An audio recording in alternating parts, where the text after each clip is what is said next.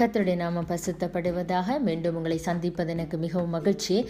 இன்றைய நாளிலும் சங்கீத நூற்றி பத்தொன்பதாவது அதிகாரத்திலே தூண் என்ற பகுதியிலே நூற்றி ஐந்தாவது வசனத்தை நான் உங்களோட கூட சேர்ந்து தியானிக்க விரும்புகிறேன். வசனம் சொல்லுகிறது உம்முடைய வசனம் என் கால்களுக்கு தீபமும் என் பாதைக்கு வெளிச்சமுமாய் இருக்கிறது. ஆமேன். வசனம் சொல்லுகிறது உம்முடைய வசனம் என் கால்களுக்கு தீபமும் என் பாதைக்கு வெளிச்சமுமாய் இருக்கிறது என்று சொல்லி. ஆமேன். இன்றைய நாளிலும் அவருடைய வார்த்தை எங்களை பார்த்து சொல்லுகிறது முதலாவதாக அவருடைய வசனம் எங்கள் கால்களுக்கு தீபமாக இருக்கிறது என்று சொல்லி ஆமேன். அவருடைய வார்த்தை அவருடைய வசனம் எங்கள் இதயத்தில் இருக்கிற பொழுது நாங்கள் அதை வாசிக்கிற பொழுது அது எங்கள் கால்களுக்கு தீபமாக இருக்கிறது. எங்கள் கால்கள் சரியான பாதையிலே நடக்கும். அது நடக்க வேண்டிய வழியிலே அது நடக்கத்தக்கதாக. எப்படிப்பட்ட கரடு முரடான பாதைகளிலும் எப்படிப்பட்ட முள்வேலி போன்ற பாதைகளிலும் எப்படிப்பட்ட நடக்க முடியாத பாதைகளிலும் எங்கள் கால்கள் நடக்க வேண்டும் என்று சொன்னால் அந்த தீபம் எங்களோடு இருக்க வேண்டும். ஆமேன். அந்த வசனமாகிய தீபம் எங்களுக்கு முன்பாக நடக்கிற பொழுதுதான் அந்த கால்கள் சரியான பாதையில் நடக்கும் என்று சொல்லி அவருடைய வசனம் சொல்லுகிறது. ஆமேன்.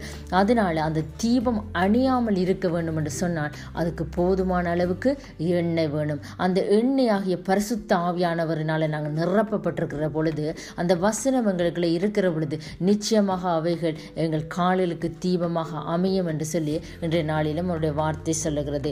இரண்டாவதாக சொல்லுகிறது அவருடைய வசனம் எங்கள் பாதைக்கு வெளிச்சமாயிருக்கிறது என்று சொல்லி. ஆமேன்.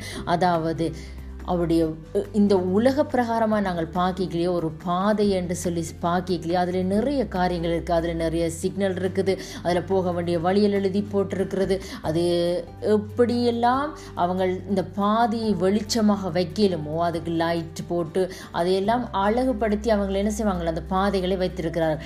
அதே போல் தான் எங்களுடைய வாழ்க்கையிலும் எங்களுடைய பாதைகள் வெளிச்சமாக இருக்க வேண்டும் என்று சொன்னால் நாங்களும் தேவனுடைய வார்த்தையினாலே நிரப்பப்பட வேண்டும். ஆமேன். அந்த வார்த்தை எங்களுடைய வாழ்க்கையில் இருந்தால் தான் எங்களுடைய வாழ்க்கை இந்த உலகத்துக்கு பிரகாசமாக இருக்க முடியும்? அந்த வெளிச்சத்தை நாங்கள் பிரகாசிக்க முடியும் என்று சொல்லி இன்றைய நாளிலும் அவருடைய வசனம் சொல்லுகிறது. அதை வெளிச்சம் என்று சொல்லி நாங்கள் பார்க்கிற போது ஓ ஜோவானுக்கு எழுதின சுவிசேஷத்திலே முதலாவது அதிகாரத்திலே முதலாவது வசனம் இப்படியாக சொல்லுகிறது.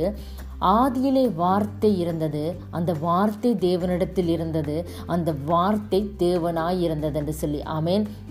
ஆதியிலே அந்த வார்த்தை இருந்ததாம். அந்த வார்த்தை தேவனிடத்தில் இருந்தது. அந்த வார்த்தை தேவனாக இருந்ததுன்னு சொல்லி பார்க்கிறோம். அதாவது இயேசு கிறிஸ்தன சிதார் ஆதியிலே இருந்தவராகவே இருக்கிறார். ஆமேன். அதாவது ஐந்தாவது வசனத்தில் இப்படியாக சொல்லப்படுகிறது. அதாவது நாலாவதுல அவருக்குள் ஜீவன் இருந்தது. அந்த ஜீவன் மனுஷருக்கு ஒளியாக இருந்தது ஆண்டவராக இயேசு கிறிஸ்துவனிடத்தில் என்ன இருந்தது? ஜீவன் இருந்தது. அந்த ஜீவன் எங்களுக்கு ஒளியாக அவர் எங்களுக்கு தந்திருக்கிறார். அந்த ஒளி இருள் இருளிலே பிரகாசிக்கிறது. இருள் போன்றிருக்கிற இந்த உலகத்திலே அவர் எங்களுக்கு தந்த இந்த ஜீவன் ஒளியாக பிரகாசிக்கும்படியாக நாங்கள் இந்த உலகத்திலே தேவனுடைய ராஜ்யத்திற்காக பிரகாசிக்கும்படியாக அவர் எங்களுக்கு வேதத்தை தந்திருக்கிறார். ஆமேன்.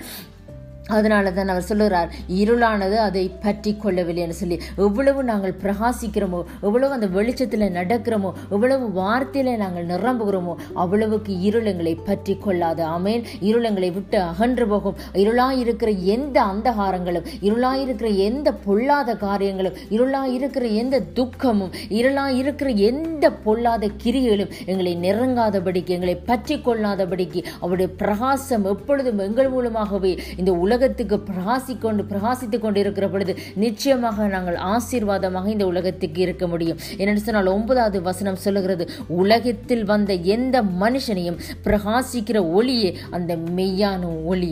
ஆமேன். அந்த மெய்யான ஒளியாகி இயேசு கிறிஸ்து எப்பொழுதும் எங்களோடு இருக்கிற பொழுது அவருடைய வார்த்தையினால நாங்கள் நிரப்பப்பட்டு நடக்கிற பொழுது நிச்சயமாக இந்த உலகத்திற்கு நாங்கள் ஒளியாக இருப்போம். இந்த உலகத்துக்கு மலையில் உள்ள பட்டணமாக பிரகாசிக்கிற ஒளியாக எல்லாரும் எங்களுடைய ஒளியை பார்த்து தேவன் அண்டையில் வரக்கூடிய மாதிரி தேவன் எங்களை ஆசிர்வதிப்பார். அதனால் தேவனுடைய வார்த்தையினால் நாங்கள் நிரப்பப்பட்டு ஆண்டவராக இயேசு கிறிஸ்துவோட நடக்கிற பொழுது அவங்களுக்குள்ள இருக்கிற அந்த அபிஷேகம் அது வந்து அந்த எண்ணெய் குறையாமல் எப்பொழுது நிரம்பி வழிகிற பொழுது நிச்சயமாக நாங்கள் இந்த உலகத்துக்குள்ளே பிரகாசிக்க முடியும் என்று சொல்லி அவருடைய வார்த்தை இன்றைய நாளில் எங்களை பார்த்து சொல்லுகிறது. ஏனென்று சொன்னால் அவருடைய வசனம் எங்கள் காலிற்கு தீபமும் எங்கள் பாதைகளுக்கு வெளிச்சமாக இருக்கிறது அதனால் இன்றைய நாள் வார்த்தையின்படி கர்த்தர் உங்களை நிறைவாக ஆசிர்வதிப்பாராக. ஆமேன்.